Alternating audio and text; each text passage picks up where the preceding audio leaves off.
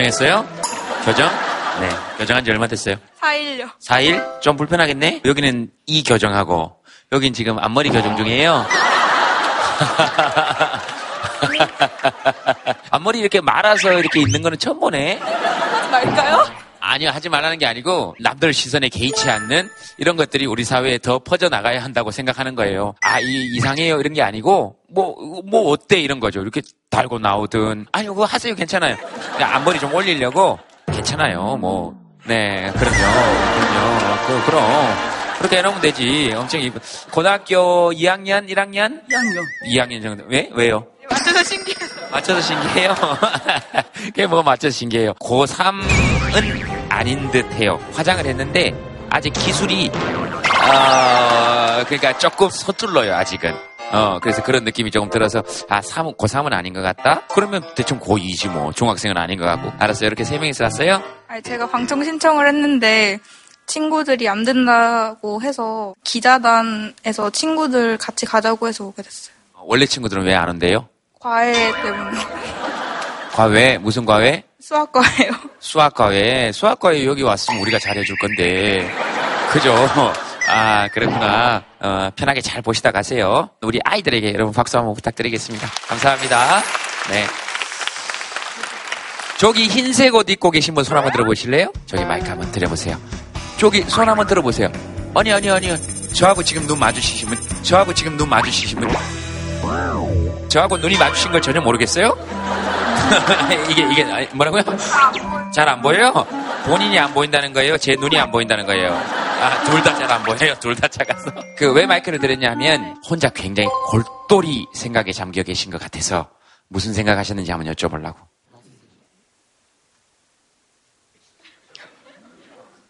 전 사실 아까 저 학생한테 오빠가 얘기하는데 그런 생각했어요. 그, 그 세월호 때 그 아이들 생각하면서 살아 있었으면 하는 그런 생각 때문에 약간 그러, 그거 생각 때문에 조금 음. 교차했던 것 같아요.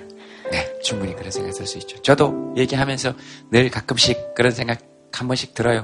예, 저도 뭐 동네 다니다 보면 애들 이렇게 보다가 욕하고 이런 거 보면 진짜 그렇게 막 불러서 뭐라 그러고 그랬는데 요즘은 욕을 하든 침을 뱉든 담배를 피우든 그렇게 이뻐요. 아이고 침 잘 뱉는다. 그렇게 그렇게 가면 오히려 애들이 아니 안 뱉을게요. 막 이런 얘기하고 그런데 참 있기만 있어도 참 좋은 존재들인 거잖아요. 그죠?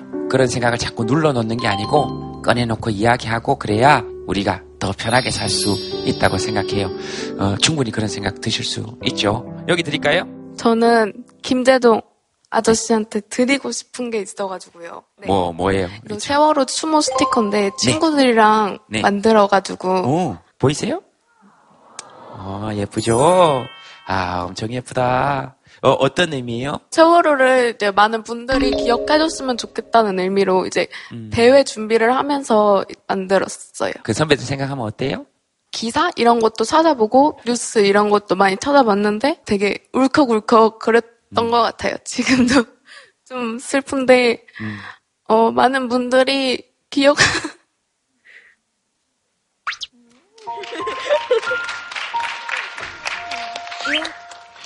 많은 많은 분들이 기억해줬으면 좋겠습니다.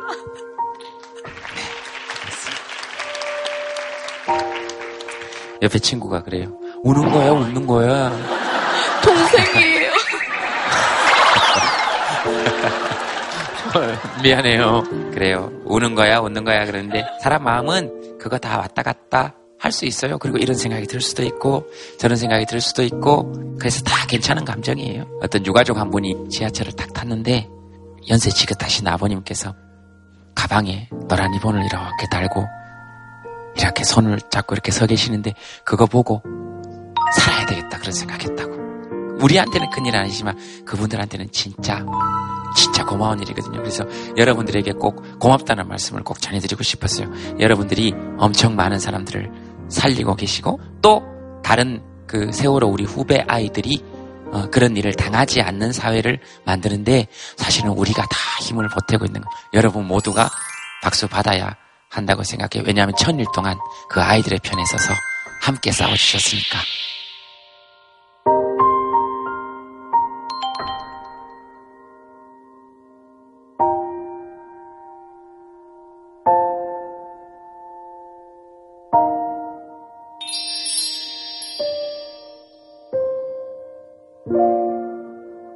뭐 하시고 싶으신 얘기 집에 이거 이 얘기 안 하고 가면 후회될 것 같아.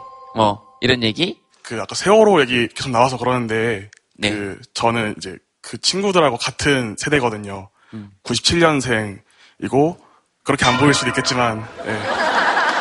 그리고 오늘 저랑 같이 온 친구들도 저랑 같은 나이의 친구들입니다. 음, 친구들입니다. 음, 친구들입니다. 뭐셋다 그렇게 보여요. 저도 만 지금 넷인데 그렇게 안 보이잖아요. 예, 그런 걸로 할게요. 아, 네, 뭐, 네. 그 얘기를 하려고 했던 게 아니라, 저희 오늘 같이 온 친구들이 사실 이제 고등학교 학생회장들 단체에서 같이 온 친구들인데, 사람들이 많이 좀 편견을 가지고 보는 게 있는 게, 내가 어떤 친구랑 똑같은 일을 해도, 야, 현우야, 너는, 야, 회장이잖아. 왜 그만큼밖에 못해? 대학을 가도, 야, 그래도 회장인데, 대학을 그거밖에 못 가냐. 그런 식으로 학교에서도 이야기를 좀 많이 들었었거든요. 그런 주위의 시선들이 솔직히 좀 많이 무섭긴 해요. 근데 그걸 어떻게 극복을 해야 하는지 좀 많이 궁금했습니다. 그걸 좀 물어보고 싶어서 마이크를 잡았고요. 극복 안 됩니다. 욕 먹으면 기분 나쁘고 혼자 머리 쥐어뜯기도 하고 내가 왜 이 짓을 하고 있나 음, 계속 짜증나고 그래서 고소할 거예요 난. 그러면 저막 마음이 넓고 이러지도 못해요. 회장을 되게 이렇게 너무 높은 걸로 생각하시나 보다. 사실 높은 거이기도 하고 별거 아니기도 한데 툭 놔두세요 그거. 그거 뭐 대통령 하신 것도 아니고. 그러나 이해는 되죠? 충분히? 저도 똑같은 얘기 하면서 제가 상담받으면서 그, 그, 그 얘기는 제가 늘 가슴에 와닿아요. 이렇게 뭔가 죄책감이 느껴질 때마다 그런 생각해요. 죄책감이 느껴지거나 무게에 부담을 가지면 내가 사이코패스가 아니란 증거예요. 네. 그쵸? 그걸 좀 바꾸어 보면 그런 거잖아요? 상대방 감정에 깊이 공감하고 있는 거예요. 웃으면서, 울면서 가야 오래 가요. 회장까지 하셨는데 뭐. 여기 아까 마이크 드린다 그랬는데 제가 못 드렸죠? 네. 제가 그 경찰이 되고 싶은데 특히 여자 형사가 되고 싶어요. 근데 제가 경찰 한번 견학을 갔는데 그냥 여자라서 안 된다고 음. 여잔 약하니까 도움도 안 되고 막 그런다고 그러시는 분들이 많으셨어요. 음. 저도 힘도 세고 잘 달리고 어떻게 잘 잡을 수 있으니까 형사분들께 지금 말씀드리고 싶어요. 저도 할 수 있다고.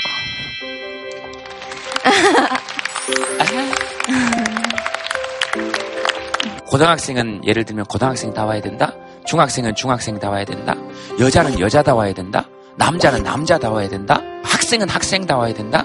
이런 틀 자꾸 깨나가야 된다고 생각해요. 너답지 못해 이런 얘기 들으면 속으로 그런 생각 들죠. 나다운 게 어떤 건데? 그걸 왜 네가 결정해? 이렇게 얘기할 수 있어야 된다고 이제 생각해요. 구별은 이때 차별은 없는 거죠. 어떤 역할을 맡으셔도 잘하실 거라고 생각해요. 네, 저기 마이크 드릴게요. 서라벌 고등학교에서 온 오동석이라 합니다. 경주에서 왔어요? 서울시 노원구요. 미안합니다. 서라벌 고등학교에서 왔답니다. 네.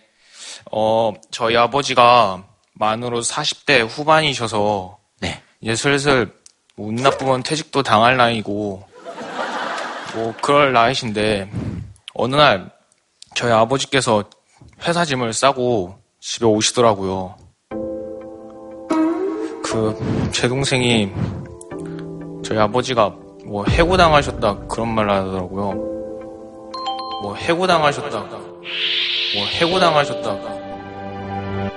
근데 알고 보니까 회사를 더 좋은 데로 옮기신 거였어요.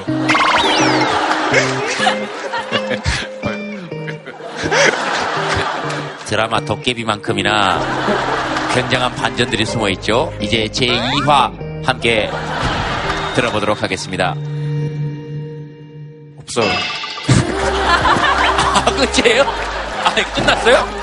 아, 끝난 거예요? 그것 때문에 제 동생에게 많이 화가 났었어요. 아, 사태 파악을 잘 못한 내 동생에게 넌 왜 사태 파악을 못해서 형 걱정을 이렇게 시켰니? 형한테 장난치는 걸 좋아해가지고. 지금 당신 둘이 저한테 장난친 거 어떡할 거예요? 지금 우리한테 장난친 거 어떡할 거냐고요? 당신 둘이 지금 우리한테 얼마나 지금 가슴이 덜컥 내려앉은 줄 아세요? 지금? 어, 알겠습니다. 네. 이런 얘기 하면서 한편으로는 여기에도 그렇고 지금 TV를 보시고 계신 분들 중에서 실제로 직장을 잃으신 분들이 계실 거란 말이에요. 그분들은 진짜 마음이 어떨까 하는 생각도 문득 들고 그랬어요. 그래도 마음이 많이 놓였겠어요. 그죠? 네. 어, 정말 다행이다. 그래서 지금 아빠는 어디 계세요? 새로운 직장에 나가 계세요? 오늘 반찬 내셨다고. 오늘 반찬은 왜 내셨대요? 새로운 마음으로 시작하기 위해서 그러신 것 같아요. 이번 주부터 새로운 직장에 출근하신 거 아니에요? 네. 근데 지금 반찬을 쓰셨어요? 새로운 마음으로 해보시겠다고? 확실한 거죠? 오늘 집에 있으셨어요. 알겠습니다. 하여튼 비관적인 사람들은 혹시 알고 그건 뭐예요? 믿어달라고. 아이 귀여운 새끼들. 알겠습니다.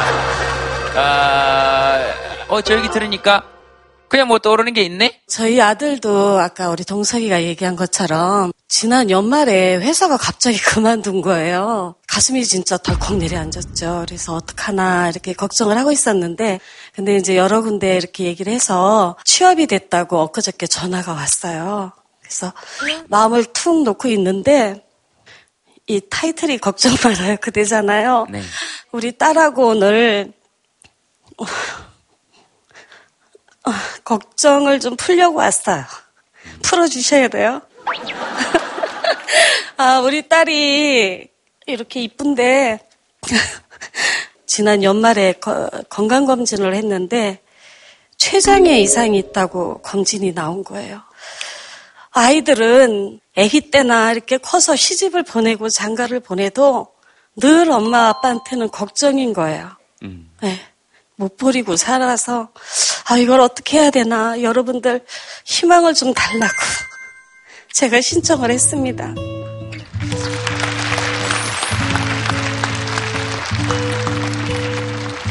따님 뭐 하시고 싶은 얘기 있으시면 네. 텔레비전 나오면 안 돼요? 텔레비전에 안 나오는 분은 지금 앞에 분이 훨씬 더 나오시면 안 되나 봐요.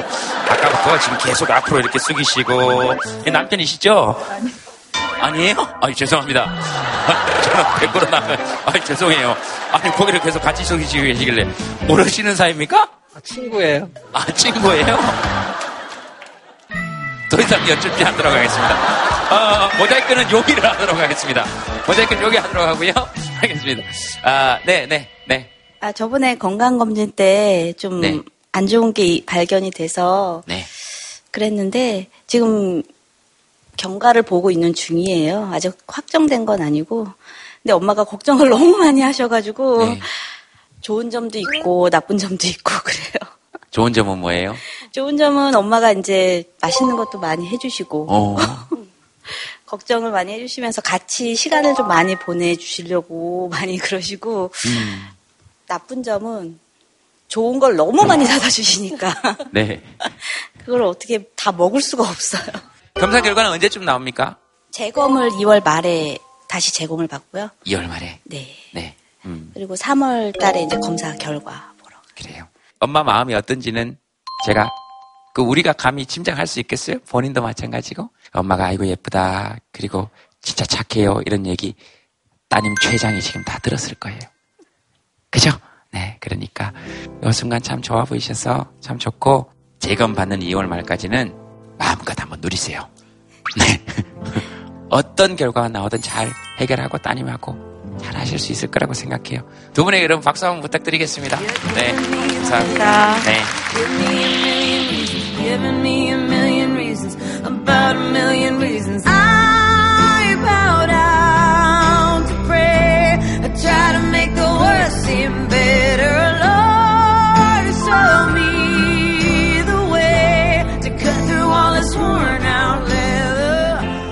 패널 여러분들 모시겠습니다. 여러분 박수로 환영해 주시기 바랍니다. 어서 오십시오.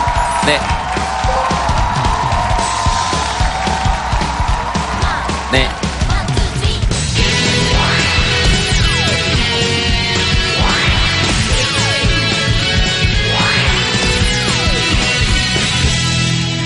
형석 쌤 다이어트 계속 하시고 계세요? 요요가 왔습니다. 엄청 다이어트 하신다고 자랑하셨는데 원래 사실 오늘 소개할 때 요요가 다시 온 정신과에서 소개했어요. 이걸 이거 하려고 그랬는데 못 들은 척 하시고 요요가 다시 온 이러면 엄청 크게 웃어 주시면서 아시겠죠? 네 요요가 네. 요요가 와버린 정신과 의사 송영석입니다. 안녕하세요. 네.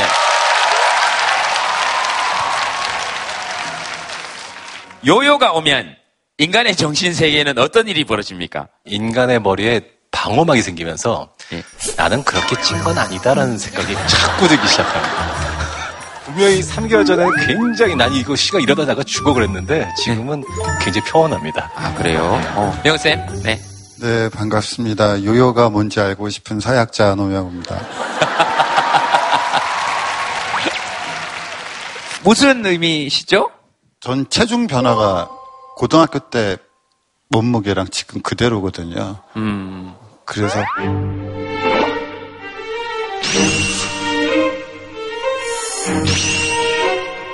아, 죄송합니다. 저는 기본적으로 살이 안 찌는 사람들은 게으르다고 생각합니다. 네. 아니 밤에 라면 두 개 먹어서 안 되면 세 개를 먹고 햄버거를 하나 먹어서 안 되면 두 개 먹으면 되는 거 아닙니까? 그거 어려운 거 아니잖아요, 그거. 그럼 금방 요요 오고 뭐 그런 거잖아요. 새로운 학설이 제기됐습니다. 살이 안 찐 사람들은 게으르다. 왜냐? 이것들은 게을러서 라면을 끓이질 않는다. 저는 개인적으로 그때 약간 그 이렇게 포동포동 하신 모습도 굉장히 좋았어요. 사실 돌아갑시다 다시. 저는 그냥 제가 아주 정나비들 비호감으로 보이고 싶습니다. 그냥 이렇게 돼가지고 똑딱똑딱하고 네. 아우 저 사람은 그냥 비호감이네 그냥 매끈매끈해 생각 이러면 정말 좋을 것 같아요. 두 번째 학설 들고 나왔죠. 마른 것들은 비호감이다. 어, 마르면 비호감이다. 이 쌤의 학설에 의하면 이분은 게으르고 비호감입니다.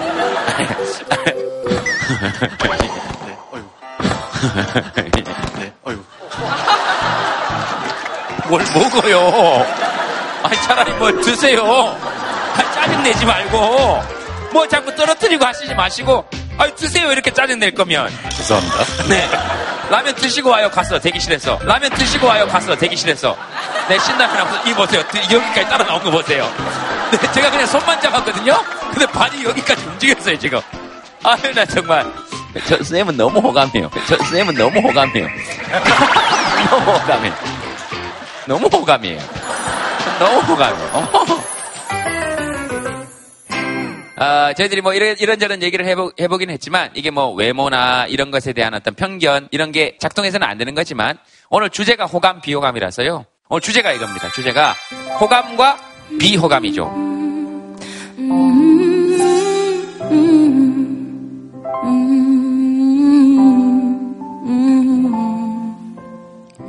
How long will I love you? As long as stars above you. Longer if I can? How long will I need you? As long as the seasons need to follow their plan.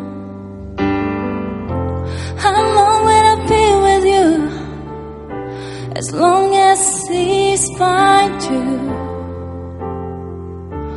what's up with sand? How long will I want you? As long as you want me to, and longer by far.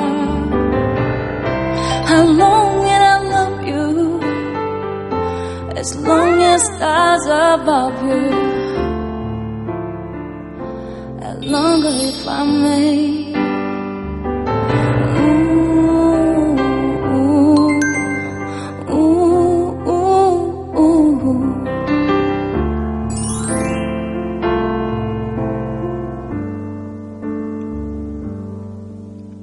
프롬 씨는 어떻습니까? 그 호감, 비호감 이러면. 좀 선입견을 많이 안 가지려고 노력하는 편이긴 한데 어떤 게 나한테 호감이고 어떤 게 비호감일까? 뭔가 말투가 성의 없거나 무례하거나 근데 그런데 본인이 쿨하다고 생각하는 그런 식으로 이제 대하시는 분들을 제가 조금 어, 경계하는 편인 것 같아요. 두 개의 차이점이 뭘까요? 그 참 묘하잖아요. 네. 뭐 솔직하다는 것이 뭔가 그러니까 용기 있게 아이 네. 친구가 진짜 뭔가 그 교정이 되면 되게 좋겠다는 바- 부분을 아 너는 성격이 이럴 때 누군가 말을 막더라 어 이럴 때 이런 거 좀 조심해주면 좋을 것 같아 이런 정도가 저는 좀 솔직함이라고 생각하는데 야 너 못생겼어 성형해 뭐 이런 식으로 하는 솔직함이 있어요 가끔 아예 아예 어, 어. 아니, 아니, 아니. 저한테 한 얘기 아니에요.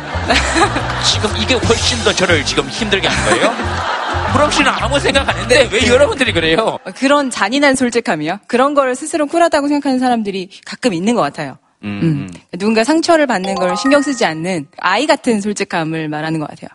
사실 자기가 호감을 주는지 비호감을 주는지 좀 알 필요가 있어요. 사실 병원에 와서 보면은 자기가 남들한테 어떻게 보이는지 몰라서 오시는 분들이 정말 많아요. 근데 그게 왜 그러냐면 자기는 자기를 볼 때 항상 정지된 화면으로 보잖아요. 여태까지 자기가 움직이는 걸 관찰해 본 적이 있어요? 관찰해 본 적이 없죠. 그래서 나를 볼 때는 순간적 이미지로만 기억을 하는데 우리가 남을 볼 때는 어떻게 보냐면 동영상으로 기억합니다. 말이라든가 아니면은 제스처라든가 그런 쪽에 더 그 관심을 준다는 거죠. 그래서 내가 과연 그런 표정을 잘 짓고 있느냐, 내 말하는 게 상대방한테 피해를 주지 않게 잘 말하고 있느냐부터 생각해 보는 게 어떻게 보면 자기라는 이제 지름길 같은 겁니다. 그, 그런 것 같네요. 저도 이렇게 아까 이렇게 쭉 만나오신 분들을 이렇게 이렇게 기억을 해보면, 어, 이렇게 뭐 앞머리 뭐 말고, 뭐, 엄마랑 딸이 얘기하고, 뭐, 얼굴보다는 그 사람의 전체적인 이렇게 말할 때의 느낌, 음, 그 저는 다 이렇게 다 좋거든요. 여러분들이 한번 적어봅시다. 호감 하면 딱 떠오르는 거 하나. 물건이든 사람이든 뭐, 뭐든 딱 적으시고, 비호감 하면 딱 떠오르는 거. 지금 머릿속에 딱 떠오르는 거 한번 적어보세요. Never seen you before like this. My God, you're beautiful. It's like the first time when we opened the door for we got used to usual. 한번 들어볼까요? 네. Seem superficial. Mm-hmm. Stereotypical man. Mm-hmm. You dress up just a little and I'm like, oh. 아, 네. 이렇게 대놓고 쓰시네. 예. 김재동 쓰레기. 이렇게 써놨습니다. 아, 이게 아마 그러니까, 호감은 김재동, 비호감은 쓰레기. 이렇게 적은 거라고 생각하는데, 이 굉장히 위험한 거거든요, 지금. 호감은 눈 맞춤, 비호감은 너. 그 옆에 분은 호감은 재동 형님, 비호감은 내 옆자리. 아니, 그런 분들이 왜 여기를 와가셔가지고. 일단 저는 호감은 눈 맞춤이라고 썼는데 네. 제가 아르, 아르바이트를 좀 많이 해서 음. 서비스직을 많이 하다 보니까 눈 마주쳐 주시는 사람들이 되게 좋더라고요. 음, 예를 들면, 그냥 되게 사소한 거 있잖아요. 말하고 있을 때 눈을 마주쳐야 아 이 사람이 듣고 있구나라는 걸 알 수 있으니까 음. 적어도 나를 무시하지 않는다는 느낌이라서 이런 거에 되게 호감을 느끼고 음, 비호감은 그냥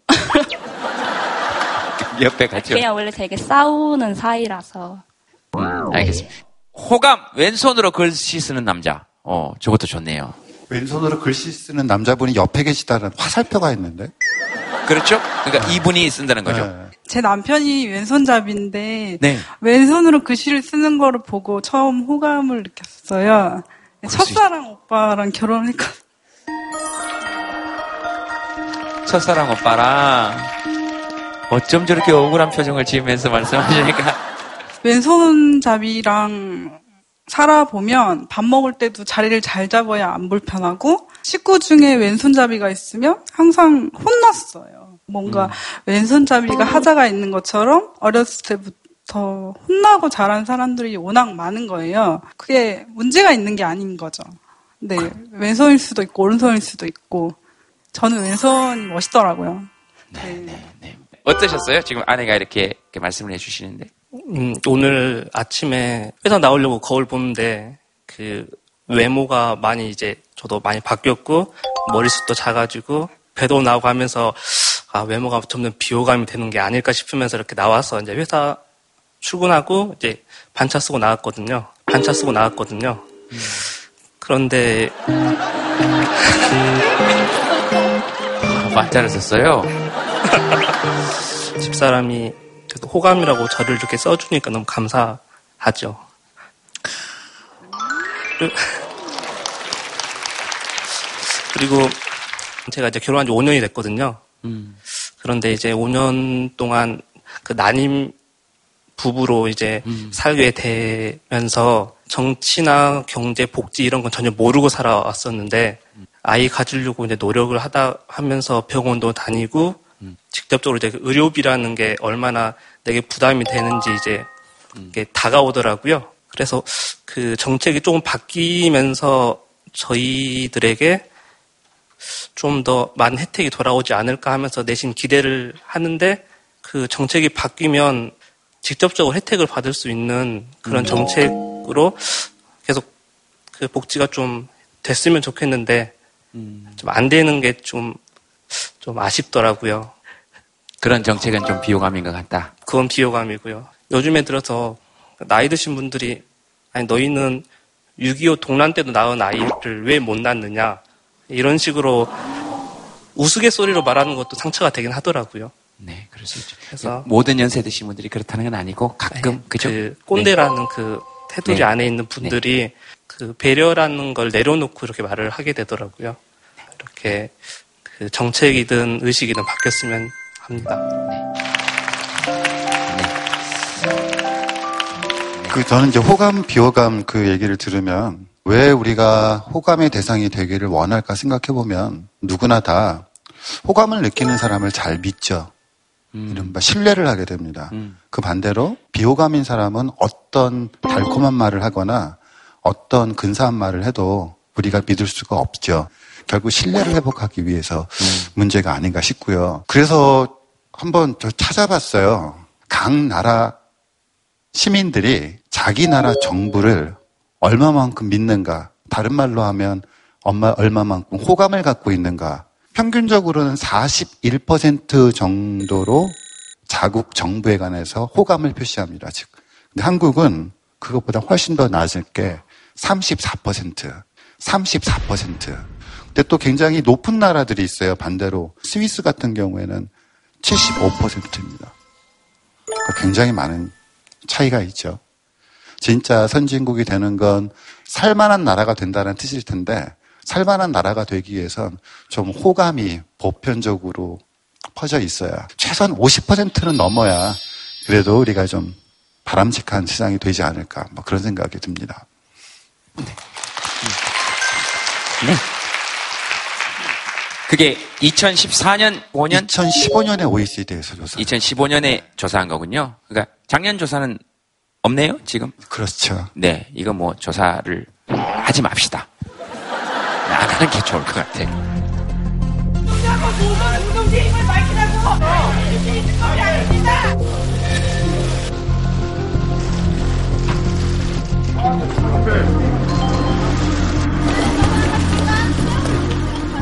오늘 게스트 모시겠습니다. 박수로 환영해 주십시오. 어서 오십시오.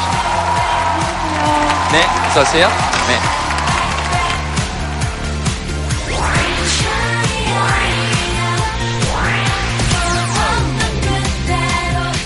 예, 내가 나올게요. 이 여자분들은 어서 오세요. 여자분들은 여기 나오실 때 어, 힘들어 하시더라고요. 네. 아, 그냥 인사만 하려고 그랬는데 이렇게 손 잡고 가실 줄은 몰랐네요. 제가 아무래도 전생에 네, 무슨 마부처럼 생각하시나 본데 하나 참 어이가 없어가지고 네 올라갔어요. 어? 참. 네. 안녕하세요. 정신을 좀 차리시는 동안에 가슴이 뛴다 누가 그러셨죠? 가슴이 뛴다? 한 소리 제가 들었어요. 요거는 네 맞죠, 회장님? 네네. 우리 왜 가슴이 뛰었습니까?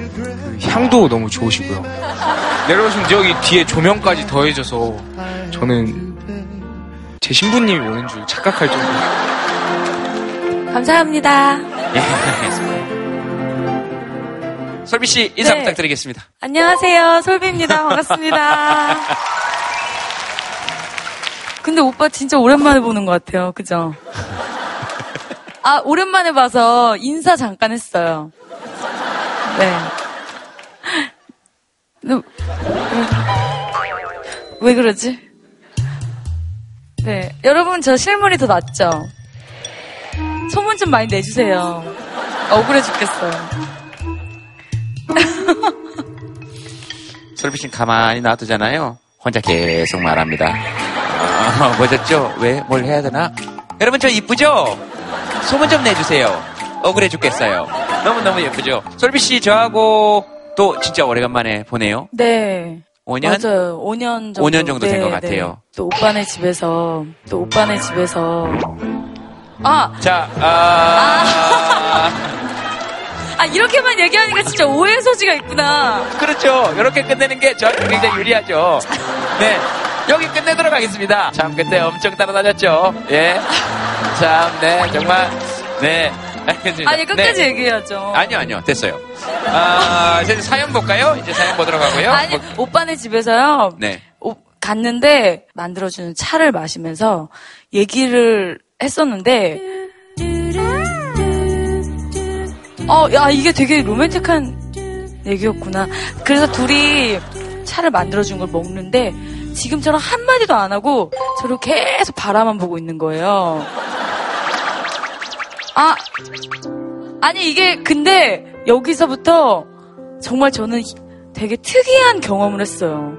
3분 정도, 5분 정도 바라봤는데 제가 그때부터 아무 말도 안 하고 아무 질문도 안 했는데 갑자기 제가 눈물을 막 흘렸어요. 그때부터 물어보지도 않았는데 제가 사실 요즘 이런 게 힘들고 갑자기 그때부터 막 내 거를 막 털어놓게 됐어요. 진짜 대단하지 않으세요? 오빠네 집에서 만들어주는 차를 마시면서 저를 계속 바라만 보고 있는 거예요.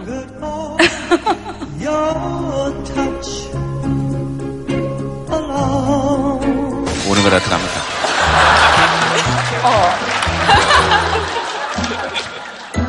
가만히 누가 얘기 들어주면 울게 되잖아요. 제가 그때 상담받고 있어가지고 가만히 들어주는 힘이 어떤 건지를 너무 뼈저리게 느껴서 그냥 가만히 있었어요. 그냥 아까처럼 이렇게 가만히 있었더니 다 이렇게 얘기해서 제가 아직도 기억이 납니다. 솔비 씨는 호감 어떤 거라고 생각해요? 호감.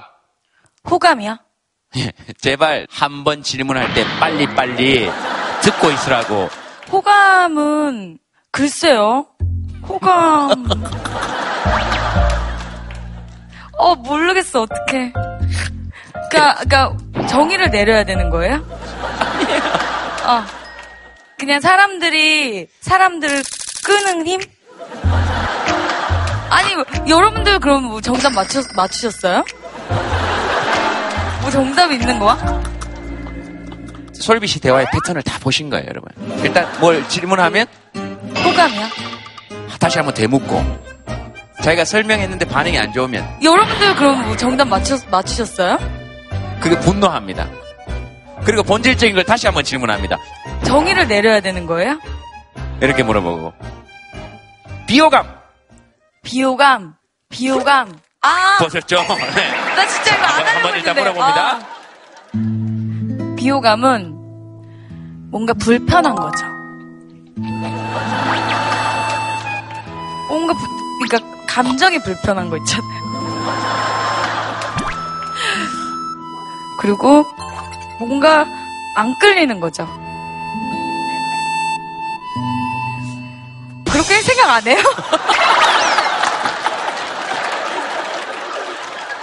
제가 연예인분들 보면서 도대체 갈피가 안 잡히는 분이 진짜 이분이세요. 어찌, 어쩔 때 보면 천재인가? 어떨 때 보면 아닌가? 그게 도저히 헷갈려가지고, 잘 구분이 잘 안 돼, 이분은. 그게 간파가 안 되네요. 저 이런 거 너무 좋아요. 간파가 되는 거 싫어요. 근데 선생님 어쨌든 반갑습니다.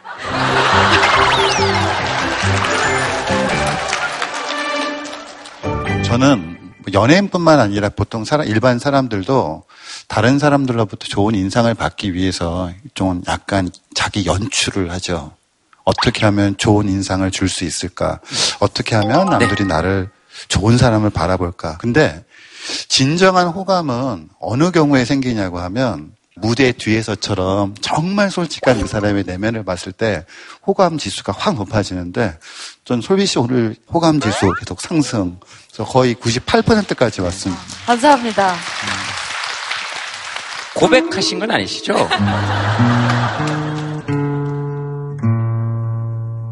예, 무슨 사연 하나 볼까요? 설비 씨가 보시고 싶은 거 하나 골라보세요. 뭐, 뭐든 좋습니다. 어, 토마토? 토마토? 사연 궁금해요. 아빠, 엄마, 미안해요. 토마토는 내 운명. 토마토? 어, 여기 토마토입니까? 네, 안녕하세요. 저는 전주에서 농업계 고등학교를 졸업한 이제 20살 된 학생이고요. 저의 호감, 비호감은 이제 엄마한테는 농부라는 직업이 비호감이고 저한테는 호감인. 그럼 오늘 전주에서 왔어요? 네, 아침에 왔어요. 엄청 호감이다, 지금. 진짜 고맙다. 이런 생각이 드는 거죠. 내일 사실은 이제 농업 관련 회사 면접이 있는데 네. 엄마가 거기 가지 말라고 오늘 전주로 안 내려간다고 면접 못 보게 못 내려가게 한다고 막 어. 그러셨거든요. 예. 그래가지고 저는 아네 엄마 카드로 택시 타고 내려간다고 네, 그렇게 해서라도 저는 하고 싶다고 제가 고등학교 다니면서 가장 많이 느꼈던 게 우리나라에서 필요한 게 이제 농업이고 그걸 하려고 하는 사람들이 적기 때문에 제가 그걸 해야 된다고 생각을 해서 그걸 하려고 하는데 엄마가 자꾸 하지 마실라 말라고 하고 사실은 이걸 준비하면서 농대를 준비를 했었었는데 제가 가려고 하는 학교는 좀 특수한 게 부모님 면접을 봐요. 부모님이 농사를 짓나 안 짓나 그래가지고 부모님이 농사를 짓는 학생한테는 점수를 더 주고 안 주는 안 짓는 학생한테는 아무래도 점수를 안 주겠죠. 그래서 제가 대학을 떨어지게 되고 재수를 한다니까 엄마가 당연히 그것도 안 된다고 다 안 된다고 야 아빠 일을 물려받거나 다른 일을 찾아서 하라고 답답해서 사실은 오늘 김재동 삼촌한테 제 편 들어주라고 여기 나온 거거든요. 편 들어달라니까 전상익 씨 편이에요? 감사합니다. 별 말씀을 엄마 편이기도 하고요. 그건 안 감사한데. 그래요? 그 엄마 얘기도 한번 들어봐야 될까요? 엄마 편이기도 하고요. 그건 안 감사한데. 그래요? 그 엄마 얘기도 한번 들어봐야 될까요? 제가 상혁이 일을 반대하는 것은 실질적으로 농사 짓는 게 정말 힘들어요. 날씨도 도와줘야 되고 밭도 매보고 고추도 따보고 그거 말고 말 그대로 조금 더 편하게 할 수 있는데 굳이 그걸 하려고 하니까 아빠 일을 물려받아도 어느 정도 터전도 있고 하니까 그거 해도 되니까 아빠 일. 아, 싱크대 공장을 해요. 아빠도 어렸을 때부터 이제 혼자 해갖고 기, 이렇게 터반, 터전을 이렇게 닦아갖고 지금은 괜찮거든요. 학교 일은 열심히 해요. 토마토는 열심히 키우고. 엄마가 일 좀 한번 하자고 하면 막 안 하려고 뺀질거리고 나 약속 있다고 나가버리고 그러니까. 네, 뭐 혼자서 계속 중얼중얼거려요. 앞에서 아, 멋있다. 뭐. 재수를 해서 하고 싶다. 그래서 저한테는 농사라는 직업이 뭔가 하고 싶은 게 있는 거잖아요. 재수도 하고 싶고, 뭐 농대도 가고 싶고. 근데 막상 저는 하고 싶은 게 있나 생각해 보면 없는 것 같아서 되게 멋있어 보여요. 그냥 그 생각이에요. 아, 멋있다. 그리고 멋있어 보여 아드님이 굉장히. 힘드니까 농사일은 정말 힘들거든요. 그 일이 진짜 힘드니까. 아, 그죠. 알겠습니다. 설비 씨? 요즘에 저희 언니가 그 아기를 낳아가지고 조카가 있어요. 근데 뭐를 하려고 하면은 막 엄마들이 어 안 돼 위험해 막 이러잖아요. 저는 그런 걸 보면서 뭘 느꼈냐면요. 자식이 무언가를 하고 싶다고 했을 때 실제로 뭔가 용기를 진짜 내지 못하는 건 저는 부모님이라고 생각하거든요. 당연히 위험할 수 있고 당연히 힘들 수 있고 예측을 못하는 게 당연한 것 같아요. 근데 하지만 중요한 건 그래도 믿어주는 거 그리고 자기가 넘어져서 자기가 일어날 수 있는 힘을 길러주는 거 그때까지 또 기다려주는 거 저는 그 용기는 부모님이 내야 된다고 생각하거든요. 예, 좀 헷갈리죠? 진짜 헷갈린단 말이에요. 원래 저 지능 중에서, 다중지능 이론 중에서 생물을 키우는 능력은 따로 봐요. 공부 잘하고, 운동 잘하고, 음악 잘하고 이쪽 재능하고 다릅니다. 정말로 그 사람들은 식물을 키울 때 애정이 쉽게 느껴지고, 이 새들이 어떠한 방식으로 크지 이런 걸 그리는 게 잘 돼요. 그래서 만약에 본인이 그런 재능이 있는 사람이라고 그러면 저는 얼마든지 가는 게 좋다고 생각해요. 무조건 농사 짓고 힘들게 살고 이런 식으로 가지만은 않을 거예요. 어쩌면은 도심 한가운데다 빌딩을 지어 놓고요.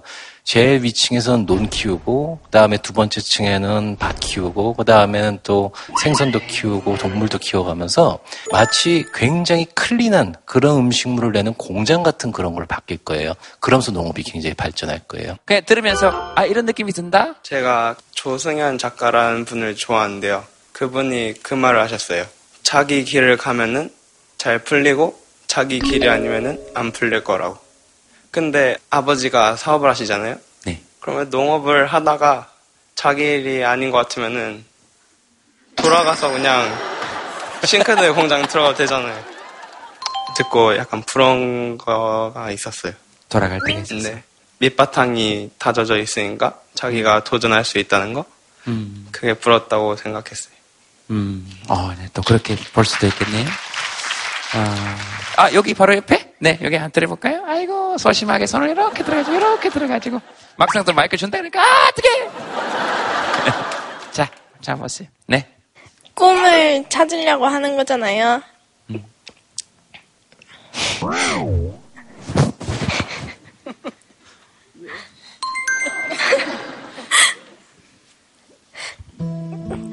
힘드니까 하지 말라는 거는 엄마 마음인 건 알겠는데 내가 하고 싶은 게 있고 내 인생인데 내가 그 꿈을 향해서 내가 가겠다는데 말리면은 꿈을 찾으라고 얘기를 하지 말든가.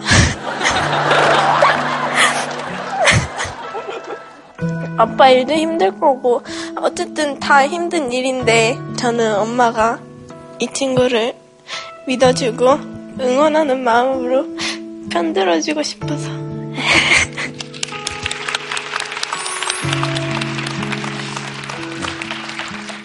유진 씨도 그런 경험이 있나 보다. 그쵸? 저도 가고 싶은 쪽이 어린이집 그런 쪽인데 요즘 아동학대 그런 것 때문에 많이 힘들잖아요. 그런 것 때문에 뭐 사람들이 다 꿈이 뭐냐고 물어봐서 말을 하면은 그거 힘든데 왜 하려고 그러냐고 물어보고 그러면 처음부터 묻지를 말든가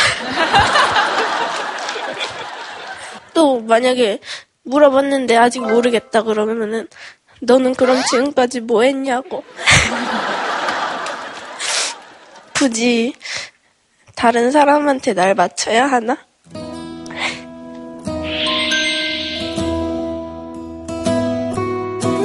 유진 씨 이렇게 얘기하니까 막 저도 가슴이 콕콕콕콕 뛰는 느낌이 뭔가 야 내가 이렇게 열심으로 뭔가를 저토록 원해 본 적이 있는가? 그래서 되게 부럽기도 했어요 한편. 네. 어머님 옆에서 어떻게 생각하세요 유진 씨? 아니 비교적 우리 딸한테는 네가 하고 싶은 거를 하라는 쪽이거든요. 아빠랑은 아니고 저만은 아빠는 전형적으로 그렇게 힘들고 뭐 그거 하니까 하지 말아라 그런 쪽인데 키즈 카페 같은 데 가서 알바도 하고 이제 알바도 그런 쪽으로만 많이 하려고 하는데 애들한테 이렇게 맞아가지고 멍들고 오고 그런 것도 하더라고요. 그래서 굳이 한다 그러면 말리지는 않겠지만 힘든 것도 알아라 라고 얘기를 하지요. 평소에. 그렇게 절실을 하면 뭐 꼭 가야 되지요. 또 그것도 견뎌 가면서 사는 게 인생인가요? 인생이지 않을까요? 든든한 지원군이 누나가 한 명이 생겨서 어, 되게 좋겠네요. 어, 마이크 다시 드릴 테니까 누나처럼 좀 울면서 좀 다시 한번. 부럼 씨뭐 하시고 싶은 얘기 있으시면 네. 어, 꿈을 꾸는 사람들에게 사실상 그 꿈을 포기하게 되는 벽이라는 게 사실은 어, 현실의 벽보다 주변의 조언이나 어, 권유 때문이라는 얘기를 사실 다시 자각하게 됐어요. 그래서 저도 마찬가지였고 뭔가 가수를 꿈꾼다고 얘기했을 때 시선의 폭력이죠. 뭔가 아, 네가 막 이런 느낌 네, 그런 걸 어렸을 때 저도 많이 받고 자랐기 때문에 스스로에 대한 확신을 가지는 게 굉장히 중요하다고 생각해요. 저는 굉장히 응원하고 싶어요, 진짜로. 네. 세상이 굉장히 우리가 생각하는 것보다 빠른 속도로 변하기 때문에 현재 호감을 갖는 직업이 언제까지 대부분의 사람에게서 호감의 대상인 직업을 머무를 수 있을지는 사실 아무도 알 수 없어요. 왜냐하면 제가 초등학교 다닐 때는 주산을 잘하는 게 정말 확실한 직업 전망이 있는 미래 직업이라고 생각을 했고 그 주산 잘하면 은행에 투치된다 그랬어요. 그래서 저도 주산을 배웠었습니다. 근데 지금 주산 그러면 아마 어떤 분들은 그게 뭐지라고 생각하시는 분들도 있을 거예요. 왜냐하면 컴퓨터와 진백 다를 바 없는 스마트폰을 우리가 이렇게 일상적으로 손에 쥐고 들고 다닐 거라고는 아무도 예측을 못했기 때문이죠. 정말 아드님이 이제 앞으로 20년, 30년 후에 가장 자기 능력의 최고치를 보여주는 나이가 됐을 때 그때는 과연 어떤 세상일까? 같이 상의하다 보면 좋은 해결책이 또 나오지도 않을까 그런 생각을 했습니다. 네. 이건 누가 적었어요? 제가요. 어, 여러분 마음을 그대로 어, 대변해 주시고 계십니다. 엉덩이 쥐난다. 재미있냐? 이게 뭐? 그게 아니고 사무실에 오늘 결근을 하고 부산에서 여기까지 왔는데 마이크를 한 번도 안 주셔가지고 알았어. 그럼 마이크 드릴게요. 아드님 따님 뭐 꿈 얘기하시는데 네. 저희는 장애 2급이거든요. 그래서 저희는 8살까지밖에 못 산다는 거 9살 넘기면 정말 고마웠고요. 숫자 1, 2, 3, 4 가르치는데 10년 걸렸고 자기 신변 자립하는데 거의 뭐 10년 걸렸고 지금 23살이에요. 우리는 그런 거에 위안을 받는데 토마토를 키운다는데 어, 우리는 먹는 것밖에 모르는데 토마토를 키운다잖아요. 아, 왔다고 만은 나는 저런 아도 둘이만 줘도 막 고마워 벌써 키운다. 어, 어린이집에 그 아들들이 이뻐 보인다잖아요. 아이고 우리는 아 하나 더 보내면 골치 아파요. 안 나봐서 그래. 나봐봐봐. 저는 우리 애가 그냥 엄마 나 뭐 되고 싶어요. 그 소리만 너무 좋은 거야. 막 아무것도 안 해도 돼. 집에서 놀아. 아마 막 방바닥에다가 그냥 이불 속에서 MRI 찍고 방바닥 무늬 세고 어, 천정 무늬 세도 되는데 고마 지 신변 자립만 할 줄 알고 글이라도 좀 적어주고 가끔 생일 때 보면은 아들내미는 꼭 편지를 적어요. 근데 이게 바- 이 맞춤법이 예. 조금 아직까지 서툴긴 하지만은 den강 통역은 되는 거예요. 그 그것만 봐도 우리는 남들은 이제 똑같은 나이에 수능이 어쩌고 뭐 대학을 어디로 가냐 그 그거를 왜 걱정을 하지? 쥐 알아서 갈 긴데. 어. 저희 같은 장애를 가진 엄마들은 얘보다 하루만 늦게 사는 게 꿈이고 얘가 우리보다 앞에 가주는 게 감사하고 이래.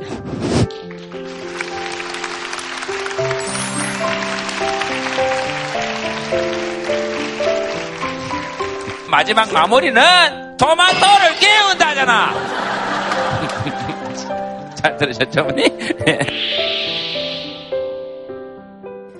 어느새 긴긴 저녁쯤 혼자 TV를 보다가 멍하게 던진 내 시선은 기억 속을 걷죠. 진. 고트기 너머로 흔들린 그대 옆모습이 좋았죠. 눈을 마주칠 때마다 그대는 밝게 웃어줬죠. 찡 어딘가 아프게 찡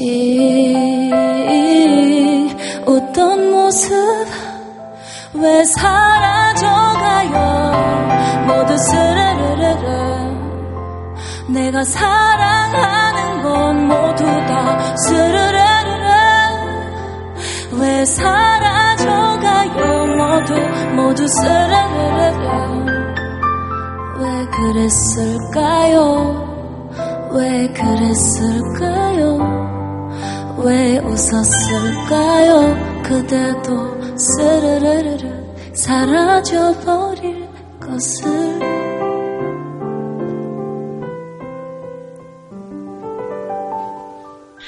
예, 다음 사연 하나 보겠습니다. 설비 씨? 제가 또 골라요? 어, 그럼 저는요, 애들이 놀려요. 여잔데 입만 열면 남자라고 하는 사연 되게 궁금해요. 네, 저기, 네. 안녕하세요. 안녕하세요. 네. 안녕하세요. 네. 제가 목소리가 좀 남자 같아서 초등학교 때는 이것만큼 안 하고 그냥 좀 허스키 정도에서 남자 애들이랑 놀다 보니까 목소리를 좀 더 낮게 하게 됐었어요. 네. 그 뒤로 더 낮아지고 낮아지고 낮아져서 이것까지 왔는데 초등학교 때는 어떤 여자애가 저한테 트랜스젠더 아니냐고 트랜스젠더 아니냐고까지 했었고 중학교 때도 그냥 뭐만 하면 막 좀 수군대고 그랬거든요. 그래서 아 이게 아 저는 뭐라 잠깐만요. 이게 정말 비호감일 수도 있겠다 해서 신청한 거거든요. 뭐 중학교 때 학원에 처음 갔을 때 자기소개를 한번 시켰거든요. 근데 그때 뒤에서 남자애 두 명이 수은대는 걸 어떻게 해서 듣게 됐는데 막 쟤한테 맞으면 막 죽을 것 같다. 쟤 목소리 왜 저러냐 하고 그, 그런 말도 듣고 그래서 좀 소극적이게 되고 막 패스트푸드점 그런 데 가서 주문을 좀 못하게 됐어요. 그래서 친구 시키고 막 동생 시키고 음. 그랬단 말이에요. 이제 고등학교에 입학해서 처음으로 어떤 남자애가 네. 저한테 아, 목소리 너무 좋다고 그렇게 해줘갖고 기분이 너무 좋은 거예요. 막 남자한테 인정받는 느낌도 들고 처음에는 사람한테? 예전에는 이성한테? 막 거리낌의 대상이었는데 고등학교 올라가니까 그렇게 봐준 애들도 있구나 해서 조금 괜찮아진 것 같아요. 지금은 뭐 하려고 하고 예전에는 안 그랬지만 좀 자신감을 갖게 된 것 같아요. 그래서 그 애한테 정말 고맙다고 생각해요. 여러분들도 계속 듣다 보니까 이렇게 목소리에 약간 좀 아, 저 안정감 있다고, 목소리가. 그죠? 또 뭐, 뭐라 그러셨죠? 자꾸 듣고 보니까 매력 있는 목소리예요. 지금 들으니까 완전히 다른 목소리죠. 또 처음 들었을 때랑. 원래 그 저 실험 결과에서도 남자든 여자든 가리지 않고 목소리가 저음이 날수록 정말로 신뢰감이 더 높아진다는 결과가 있어요. 남자뿐만 아니라 여자도 그렇습니다. 저만 해도 제가 이거 어떻게 보면 제가 잘못되는 건데 진료실에 어떤 분이 와서 선생님 정말 힘듭니다. 그러면 제가 어 진짜 힘든가 보다 싶은데 선생님 정말 힘듭니다. 선생님 정말 힘듭니다. 그러면 솔직히 아닌 것 같은데? 제가, 제가 진짜 그래서 제가 오해를 되게 많이 받아요. 제가 원래 높잖아요. 지금 막 말하는 톤이. 그래서 저는 막 힘들게 얘기하는데도 남들은 그, 저 진심을 좀 몰라주는 경우가 있었거든요. 그렇죠. 이런 분들의 고충을 고충이 또 따로 있어요. 그래서 그분들은 목소리가 높아서 아무도 진실하게 안 대해주고 진지하게 대해주지 않는다고 또 고민이거든요. 그래서 원래 이게 아까 비호감이라고 얘기하셨는데 그 비호감 자체의 그 분야를 저 정리해 놓은 이론들이 있어요. 첫 번째가 낯선 거, 두 번째가 약간 병든 거, 그 다음에 세 번째가 불행한 거, 정말 잘못되어 있는 거, 그 다음에 네 번째가 도덕적으로 타락한 거, 다른 사람의 말을 무시하거나 그 감정을 받아주지 않는 거, 이런 식으로 다섯 가지를 구분을 하는데 본인은 제일 1단계 그 낯섦을 가지고 있는 건데 그 낯섦은 사실은 방금 말한 것 중에 제일 하급이에요. 사람들이 그렇게까지 비호감을 느끼지 않는 부분이에요. 잘 이용하시면 아마 굉장히 멋있는 목소리가 될 겁니다. 감사합니다. 네. 제가 네네. 사실은 똑같은 고민이 있었거든요. 똑같은 얘기를 들었어요. 너 남자냐? 뭐 얘기하면은 때리겠다. 그리고 원래 좀 부산 사람이라서 사투리로 하면 더 낮아지거든요. 오빠야! 막 이렇게 한다고 얘기하는데 네. 실제로 그냥, 그냥, 오빠야, 왔나? 갔나? 막 이렇게 되거든요. 사실 굉장히 낮아요. 낮죠. 그래서 저는 사실 노래를 되게 하고 싶었던 사람인데도 목소리를 꾸며서 부르고 그랬거든요. 어, 누군가가 너 말하는 목소리가 되게 매력 있어. 이렇게 그렇게 노래를 한번 해봐라고 권해 주더라고요. 그래서 저도 그게 그 순간에 제 turning point가 됐어요. 남들과 다르다는 게 어, 어떻게 생각하면 컴플렉스가 될 수 있지만 그걸 내가 어떻게 생각하고 어떻게 가꾸느냐에 따라서 나만의 무기가 될 수 있다는 거. 네, 그 얘기 꼭 해주고 싶어서.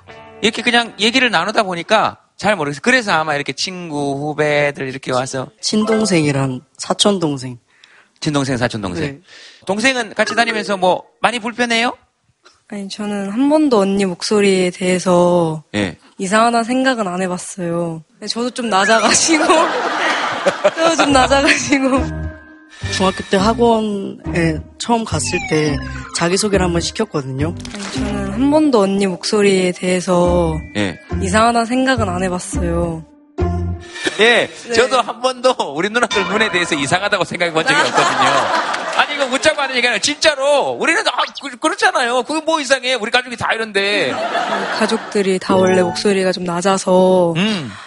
한 번도 이상 생각 안 해봤는데 언니가 좀 트랜스젠더라는 소리를 듣고 나서 혼자 끙끙 앓다가 의기소침해 보이니까 제가 물어봤죠. 뭔 일이 있냐. 근데 이런 이런 소리를 들었다면서 엄청 울더라고요. 언니한테는 목소리가 엄청 큰 콤플렉스였구나. 지- 그 예전에는. 근데 언니가 노래를 굉장히 잘 부르거든요. 굉장히 잘 불러요, 우리 언니가. 보통 이제 이럴 때 흐름이 이제 불러주세요. 아, 그럼 자, 아, 뭐, 한 곡, 아, 뭐, 한 곡 들어볼까요? 뭐, 이렇게 가잖아요. 네, 저희들은 그런 거, 네, 지향합니다. 자, 다음 사연 보겠습니다. 아, 그래야, 이게, 아, 노래 저희들이 들을 수 있습니까? 부를 수는 있는데 아, 노래 저희들이 들을 수 있습니까? 아, 부를 수는 있는데 네. 뭘 불러야 될지 아직 생각을 아, 지금 신청곡을 받겠다 이런 말씀이십니까? 약간 그런 말씀이신데, 어, 뭐 여기 여기서 앉아서 부르시겠습니까? 아니면 여기 나와서 서서 부르시겠습니까? 아니면 나가서 서서 부르시겠습니까? 네, 나가서 하시랍니다 사람들이. 네.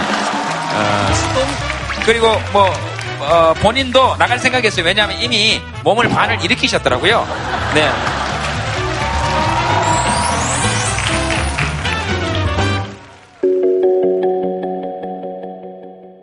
그대여 아무 걱정하지 말아요.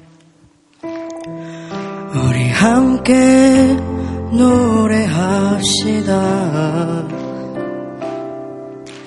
그대 아픈 기억들 모두 그대여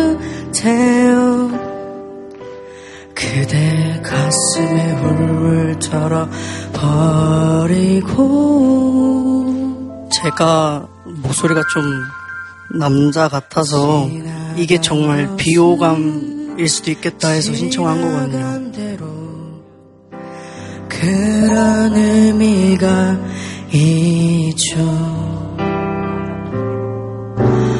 떠난 이에게 노래하세요. 후회 없이 사랑했노란 말해요. 후회 없이 사랑했노라 말해요.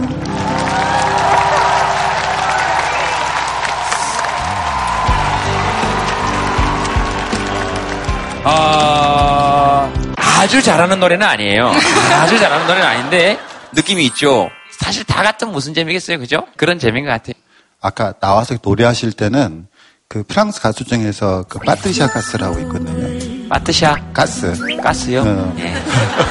잘, 잘 알죠. 네, 파트샤 가스. 그리고 또 엘라 피츠제랄드라고 굉장히 유명한 재즈 여가수가 있는데 그 목소리에서 연상시키는 거 있어요. 그분도 정말 대단했죠. 네. 그리고 근데 중요한 건 자기 목소리를 표현할 때요.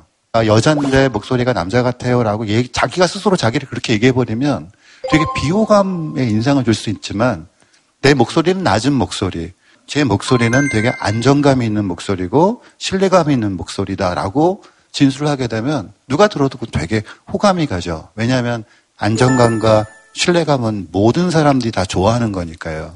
오히려 더 호감을 더 많이 받아들이게 되지 않을까 그런 생각했습니다. 프랑스의 사람들은요, 누구와 닮았다 이런 게 욕이래요. 그러니까 그만큼 되게 기분 나빠하는 말이래요. 그러니까 낯설었던 거지 비호감이었다고 생각은 전혀 안 들거든요. 남들의 시선에 맞춰서 그 다름을 나조차도 못 받아들이고 있는 게 아닐까라는 생각을 하거든요. 목소리가 좀 낮으시잖아요. 그 목소리에 더 많이 웃으세요. 반전의 매력이잖아요.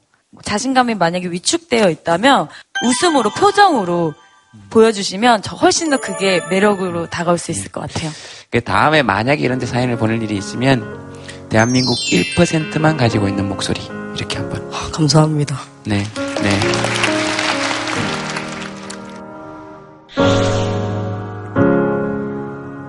희미해져 앞이 보이지 않아 어딘가에 네가 있을 것 같아 먹먹했던 또 하루가 지나고 다시 눈을 뜨고 널 만나러 가 소리져 불러봐도 어디에도 아무 데도 없는데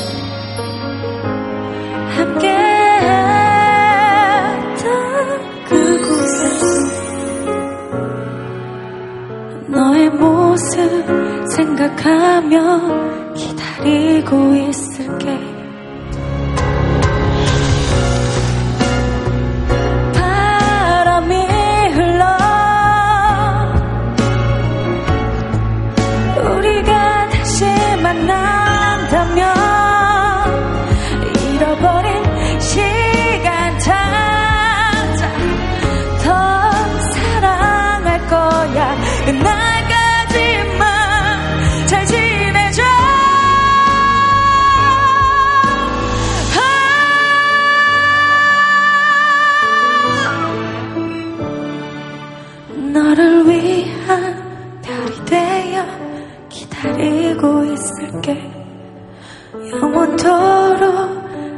잊지 않고 이 자리에 있을게